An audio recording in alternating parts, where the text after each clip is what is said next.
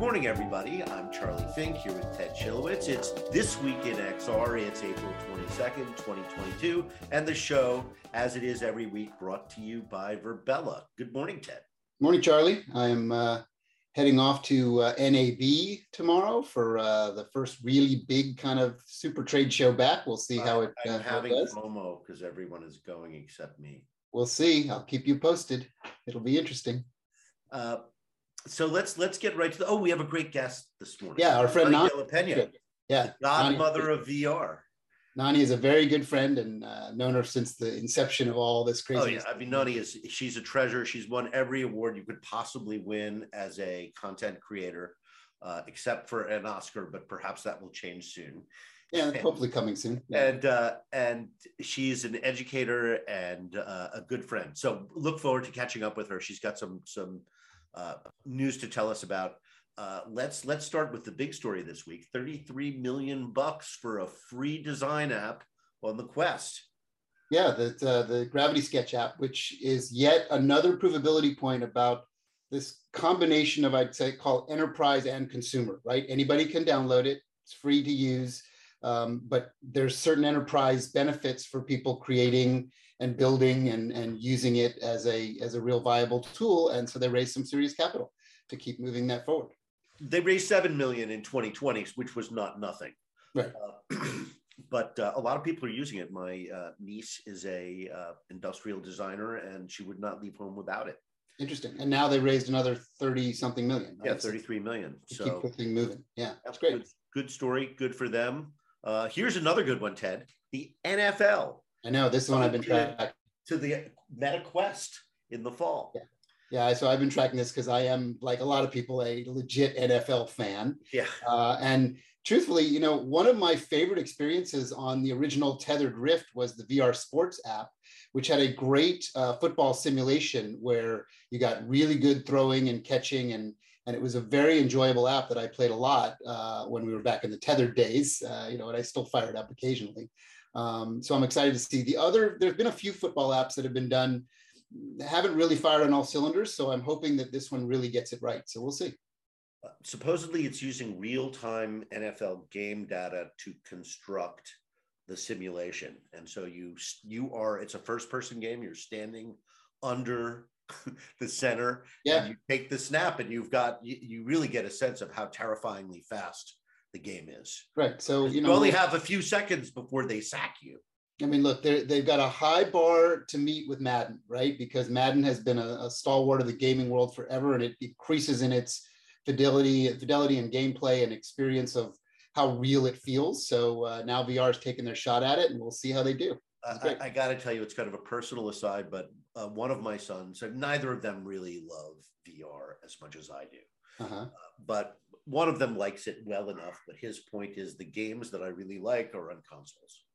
So Mhm. until VR has those games, like when VR has Madden, then I'll be playing VR. When I can be the quarterback, he literally said this to me last year. When I can be the quarterback, I will do more VR. So I And hope the game is great. You know, fire up your old Rift again and put him in VR Sports because he can really be the quarterback. It's a really, really good experience that was kind of undercovered, maybe just because it was so early, but it's it's exceptionally good physics. I, I think this, that it works. I think this sort of thing is exactly what VR needs. So hopefully the quality of it will be high enough, uh, so so that it'll bring more people into it. Because you know Yeah. we need these kinds of apps to uh, to hook people. Did he play uh, your son? Did he play Resident Evil uh, when it ported over to the uh, to VR? To the- Uh, I don't I don't know. I'll I'll have to ask him about That that. would I be how much VR he's doing these days.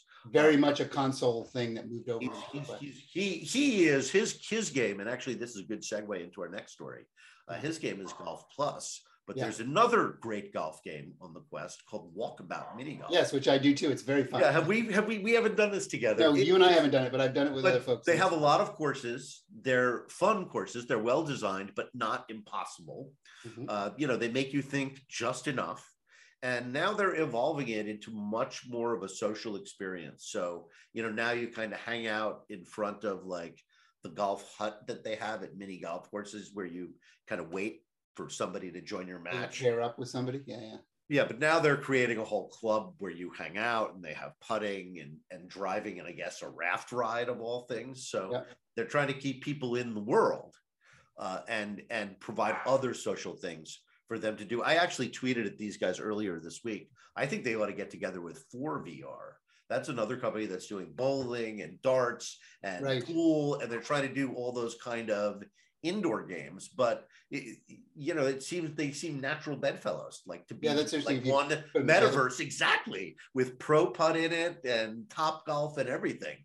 Hmm yeah, I would I wouldn't be surprised if if Meta does a bundle of those types of things and does a bit of a forcing agent to put them together. but it would be interesting if you could if they're you could all using, avatars. They're all exactly where I was going. They're all using the Meta avatar system. Right. So all they have to do is just kind of you know erase the wall, if you will. Right, and say, hey, you want to go play some darts after we uh, finish our mini golf game, and then you start to really build into this world. That's really right because I think these social places, and I think that's the challenge for Horizon and others, is you have to have things to do in VR. Right. right. So, you know, this is a place where you could keep yourself really busy. So, congrats to Walkabout. Um, really interesting company. Uh, oh, okay. Here's one. Yeah, we should have. I should have jumped on this one right away because I led with this one. The the one about Horizon Worlds uh-huh. uh, going to the web. Yeah. Which I, I mean, it, I hadn't given it any thought really, but they have to, right? it's a natural evolution of what they need to do to find scale and find um, you know where where people are. You've got to meet people where they are. Not everybody is like us that's trying to be in vr more than they're on regular platforms. Most and, people are on regular i mean all platforms. of their all of their uh, competitors have some kind of yeah. uh, pc companion. And yeah. by the way rec room oh my god.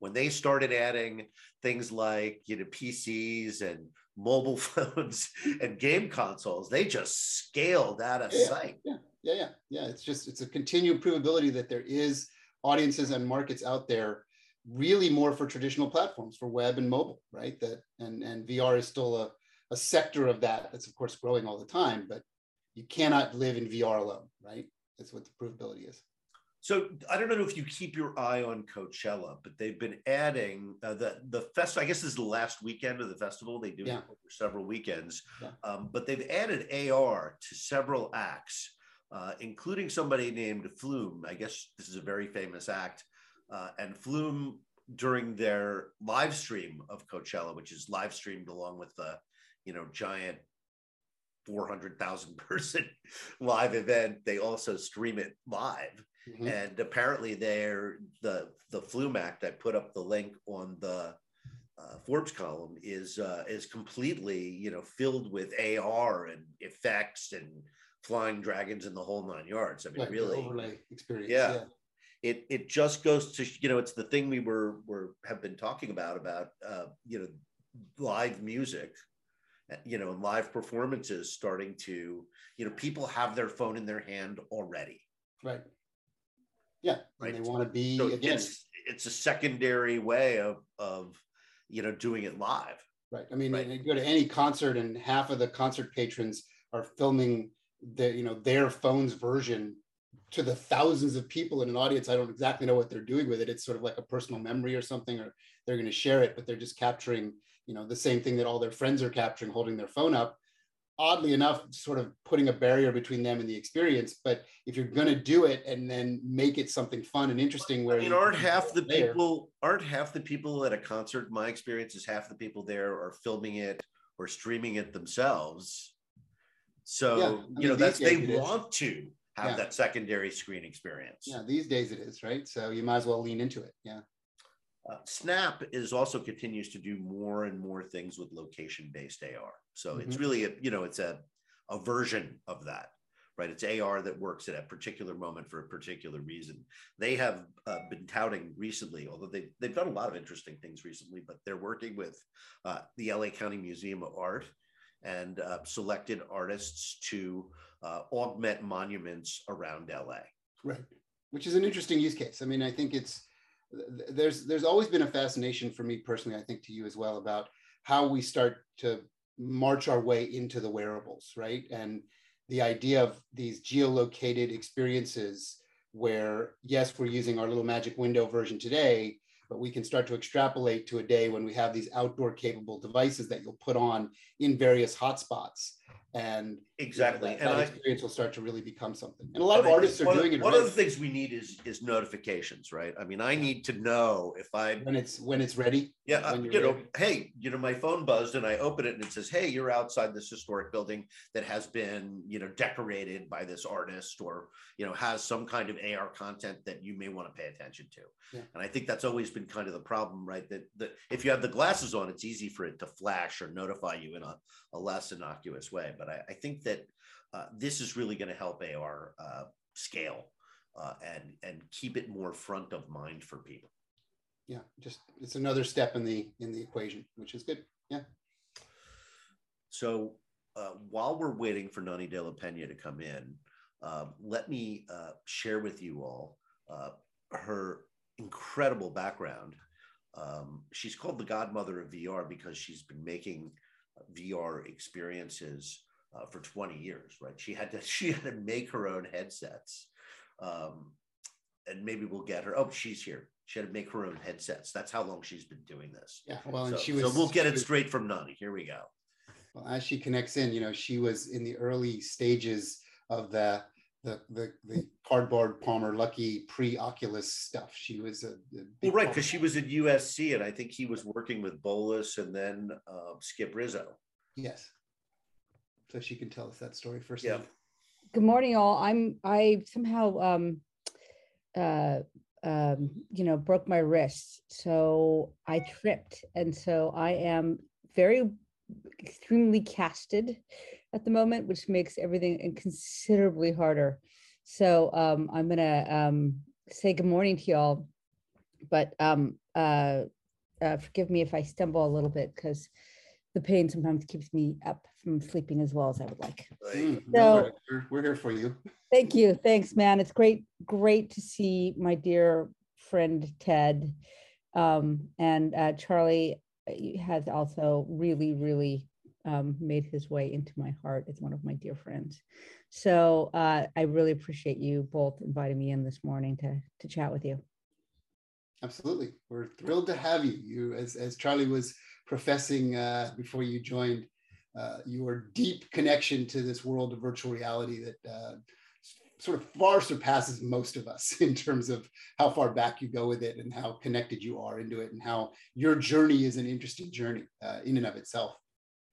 Yeah, it's been kind of crazy, right? It it it, really uh, starts for me back.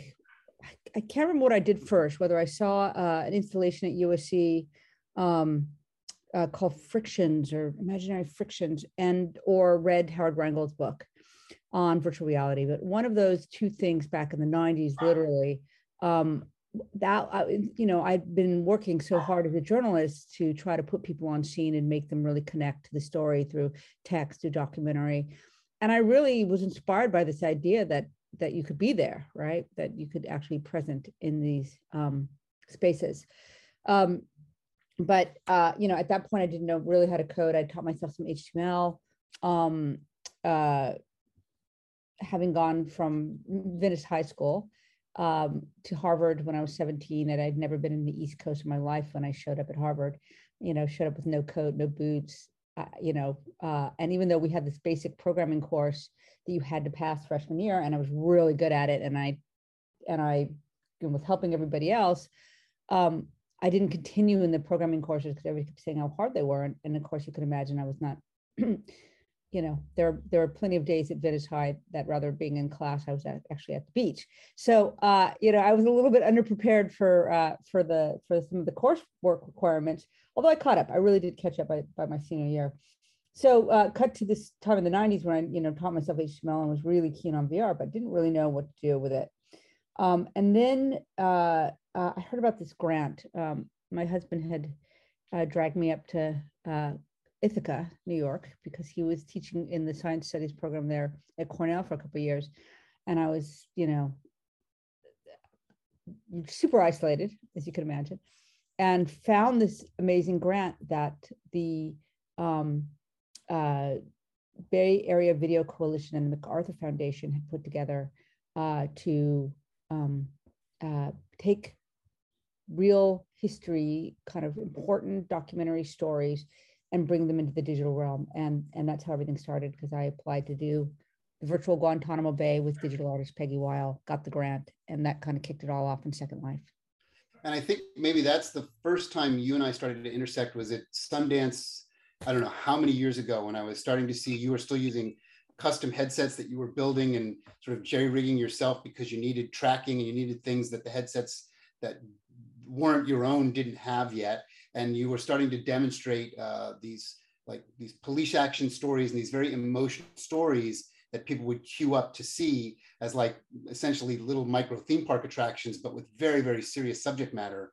And that became really your your sort of stock and trade for for quite some time right? You were kind of living in those festivals and proving out how you could tell stories this way and and and move people's emotions and make them take action right uh, yeah, so that that first piece was 2007. It was a virtual Guantanamo Bay prison, right? Because mm was off limits, most citizens press, and we had this incredible. You know, I look at it now when we talk about the metaverse. We had so many students from around the globe having tours through the space. To, you know, we had a lot of real video and audio, and and after that piece was made, Ted, that's when I kind of went like, oh, this could be used for all kinds of journalism. And that's when I coined the idea of immersive journalism, which led to that piece at Sundance.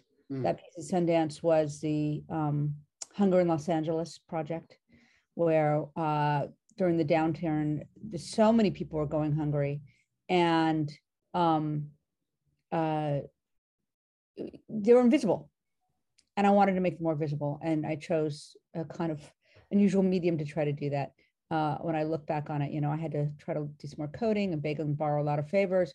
And at that moment, um, when it got into Sundance, uh, you know, I was working out of Mark Bolas's lab at USC.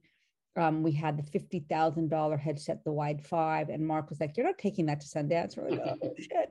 And Palmer was there, and also it was kind of a, a extraordinary gathering of people. There was uh, John Brennan, who you know now has built like the virtual cameras for Ready Player One and and um, uh, uh, Lion King One, and now it's on Lion King Two, and um, also uh, Bradley Newman, another incredibly talented thinker and programmer, um, and Thai Phan, who's now at Microsoft, who um, uh, really was instrumental in writing a lot of the code that drove the headset.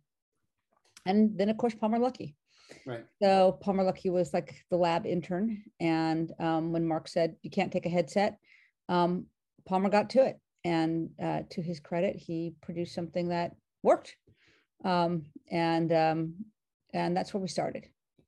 Yeah, it's interesting that like that period of time, that that little coalition of, of these really interesting people that are all pursuing very interesting paths still to this day, right? Some expected, some not so expected, and some sort of flourished and you know got huge uh, sort of investment dynamics and others sort of live inside the worlds of production techniques and stuff. But it, it's sort of fascinating that you were part of that little beehive collective that became such an important part of moving the medium forward to where it is today and still does right? I mean a lot of these people as you mentioned are still pushing the envelope. You may not hear about them a lot.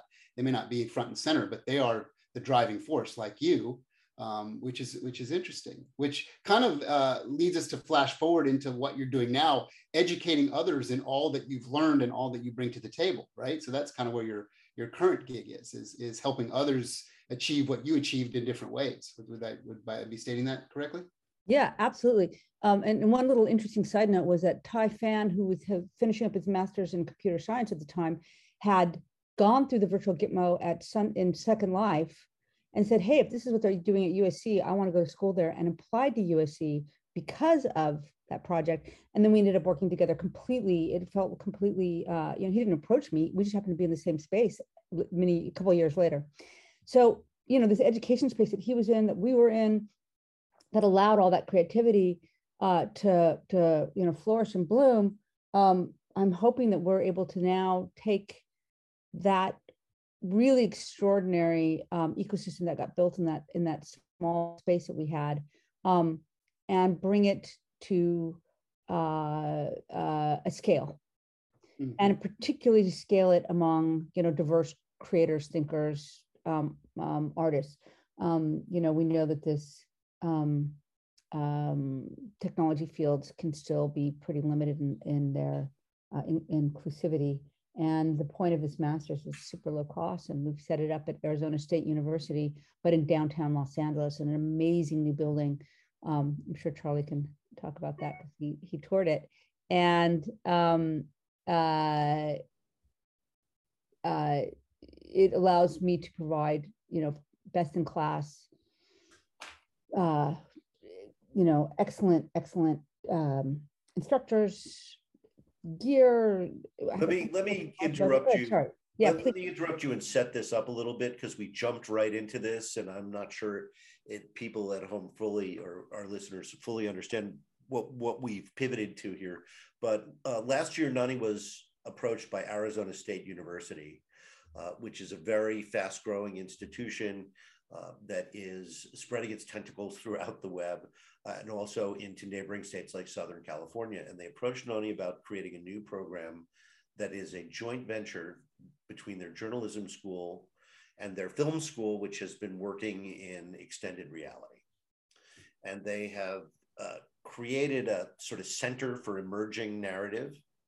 Uh, and it's a 12 month program, uh, heavily subsidized, that is going to be run out of the old Hearst building in downtown LA, which the university has renovated and filled with amazing spaces. And as Nonny was saying, facilities uh, and equipment uh, to give uh, young storytellers uh, the opportunity to get started in immersive media, uh, working with, you know, in this case, the pioneer of the medium of storytelling uh, using VR. So, um, Nonny, please, please go on and, and, correct any parts that might have been inaccurate. No, it's it's um it's a really interesting building, just even from its history, because uh, it was um, designed and built by the first female architect uh, ever given her license to operate in the United States. Wow. Um, it, yeah, she built uh, San Simeon too. Mm-hmm, that's right, and um, uh, it was also uh, you know the Herald Examiner building, so it was a newspaper building. So how amazing that this old technology this extraordinary female pioneer for this old technology that I am giving an opportunity to introduce new forms of journalism uh, as a female pioneer in this new form of journalism. So uh, uh, it's it you go in there and you just the energy is just so right. Um, uh, I see Charlie's like you know nodding his head here because uh, it is a it just is this really um, you just feel that uh, that we're going to be doing some amazing things there, and, and I'm just so excited to see what kind of things the students produce you know, I've been I've been saying yes to being on a lot more juries lately. Um, uh, it's given me some opportunity to do that to really think about other people's work and even more than before.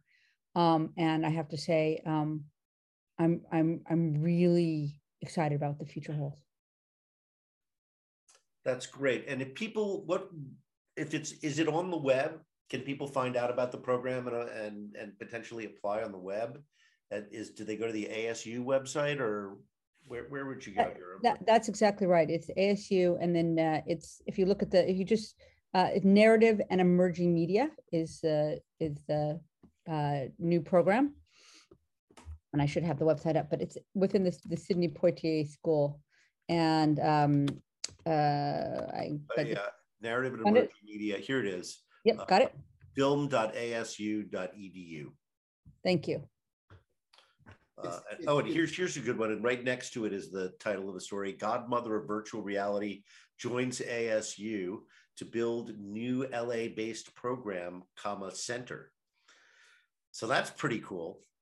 How did you? Who called you the godmother of virtual reality? That's a great title. I want one like that you know, every once in a while I'm like, oh, you know, the grandmother. But anyway, so so um I even I even have one. It's a godmother, not the I know, grandmother. I know, I know, but I had this one French journalist, right? You know, and she's the queen of virtual reality. And my sister's like, let me correct that to godmother. I'm like, no, no, no, no, no, no, no. Let's just leave queen. But uh, honestly, it, it comes from it, it, you know, I do get embarrassed by it. It's funny. But uh uh it comes from um the fact that I was at Sundance with, I think uh, it might have been Project Syria. Um, you know, I did multiple pieces there, and um, a number of people kept passing through my space while this Engadget reporter was talking to me, who were saying, "Oh, Nonny introduced me to VR. Oh, Nonny, uh, you know, showed me VR for the first time and worked with me on my project. Oh, Nonny helped inspire my."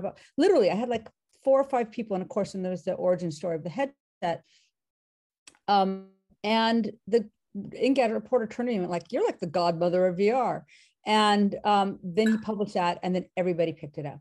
Yeah. Um, and that's where it really started. Uh, so, um, uh, like I said, sometimes I feel like you know there's so many people who work in this field and so many people who've come before me, and you know how things are. I, I do I do accept that I was a pioneer. I mean, when when Palmer turned to making the Oculus Rift, um, the first headsets, you know, they really sucked, right? You just sat down at a computer and I couldn't stand them. And so I had to make my own. And um, I had to source the lenses from a bankruptcy sale and find, you know, screens out of China. And we set up a 3D printer in my mom's garage and, and I was making my own headsets.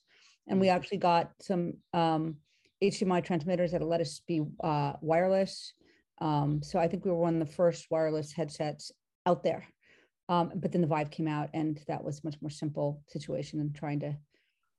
You'll, you'll there's stories of me like landing in Syracuse and having to fix the headsets with a friggin' paperclip. I mean, they weren't weren't the most stable things that, that I can tell you, but they but they work great. I mean, they look great. They felt great when they were on your head. That you really felt in the scenes, even with that digital reproduction that we were had to do. You know, obviously photogrammetry now is getting amazing, but um, you know, you felt these stories. It, they were, it was it's been an effective medium. Yeah, it's interesting, Nonny, that you lived truly through the the dynamic of what we call and refer to as the innovator's dilemma, right? Um, which is this famous book written by Clayton Christensen, as a Harvard professor who uh, defined this idea of how innovation happens, where you end up getting something that is lesser in so many ways when it starts, but it starts to prove the point that when we get all the pieces and parts right, it will exceed all its expectations. And those of us that have lived through an innovator's dilemma moment, and I've you know personally had to do it a number of times with products that I was involved in very early on, like you, um, you get this real sort of there's a love and, and an, an amazing trepidation about all the steps it takes to move something into mainstream understanding and mainstream use case, right? And you've lived it in such an intimate way. I think that's you and I share this commonality about that of like the earliest, earliest days of things uh, where you start to see the promise of something, but you just know it's going to take so many bumps in the road to get there.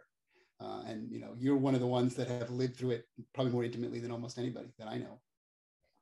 Yeah, and uh, as I as I sang into the microphone at the South by Southwest Hall of Fame induction, I'm not dead yet. So for those of you who play Pistol Whip, uh, you maybe will recognize where that, that line comes from. I, I, whatever that comes on, I shout it so loud. It's actually a Dvorak song. Uh, but when you're playing in Pistol Whip, man, it feels great to shout that as loud as you can. So, um, you know, I'm a fan too of this medium. I'm a big, big fan. It's so fun. I, you know, it, it's still going to have some growing pains. There's no doubt. I know that sometimes AR seems more frictionless, but you know storytelling in vr uh, it's just so powerful. Um, uh, you know when you look at like the from the morning that you wake that just came out i mean oh my god what a beautiful beautiful piece of work. So we're just we're just getting started in this uh, space. Um, you know and i've i've also had you know you talk about the the difficulties of going through this. It's also been a real privilege right? People have really believed in me and given me opportunities to um, lead them as teams, um, make these incredible, uh, you know, tell people stories. You know, last year I worked with the Japanese American National Museum on a really ended up being a very powerful piece about a young man, brilliant artist and writer, uh, who ended up dying in World War II uh, and had been incarcerated in a Japanese American um, camp in uh, Heart Mountain, Wyoming. Um, uh, been working uh, for a couple years now on a major piece on Lyme disease that's coming out uh, soon and um, you know people have let me tell their stories and that's always a privilege. I think as journalists we always know that um, but i feel like in this medium even more so because it's it's so um, it's a risk still right when you work in a new medium. Mm-hmm. uh, are you going to be able to continue to do your own work while uh, running this new program? It sounds like that's sort of a 20 hour a day job to begin with. Um, yeah i'm kind of a 48 hour day type of person um so uh so you know i just i do I, I i usually run pretty fast i mean my my my cast right now it's uh, i'll be off in like a week oh god anyway but after after uh after that i hope we'll get back up to my normal speed but um uh or pretty soon after but yeah charlie I, I think that they really want to make sure that I continue with my practice. so that I can continue to try to, you know, stay abreast and innovate. Um, I'm currently working on a piece right now um, alongside some very interesting uh, folks um, like, uh, you know, the brilliant Alton Glass and Retha Hill, who's another amazing, amazing thinker, creator, um, and just uh, starting to uh, uh, develop a relationship with Carla Lindale Bishop um, on a project on the 1906 race massacre in Atlanta hmm. with the National Center for Civil and Human Rights. Everybody, you know, a lot of people know now about Tulsa and what happened in Tulsa 1916, but this happened all over America. Um, so hmm. working on that piece, and that piece is really coming along. Um, uh, wow, that sounds amazing, actually. So that's still happening. Um, and I'm also still working on our, uh, you know, very, very bootstrapped uh, beta platform. Um, we should have another, uh, a proper beta out uh, in the next couple of months on uh, reach.love, which is our, you know, right, your web-based, your web-based VR content tool. Yeah, button-based, right? It's a simple tool, but you know, I know what it takes to code in Unity or you know even Blueprint and Unreal. It's it's a it's a heavy lift. Yeah. So there's a lot of very simple stories people want to tell, and we're still working uh, on making the tool um, uh, you know, uh, uh, simple to use and, and easy to share and, and uh, uh, uh, trying to push into a no code solution for folks. Nonny, are you at a stage with your students yet where you're starting to see output or is it too early? Like, are you starting to see remarkable new things that are unexpected even by you that students are starting to create or is it still too early for that in the evolution of what you're doing with the class? Yeah, yeah. Our first class, uh, we've just finishing up all the requirements to get approval. And our first class will be this fall. And in fact, we can't open up our application process until June. Got so, um, but next year, obviously, it'll be a much more uh, normal uh, timeline for applications. But I really encourage people to think about coming this fall because we're we're cooking up some good scholarships.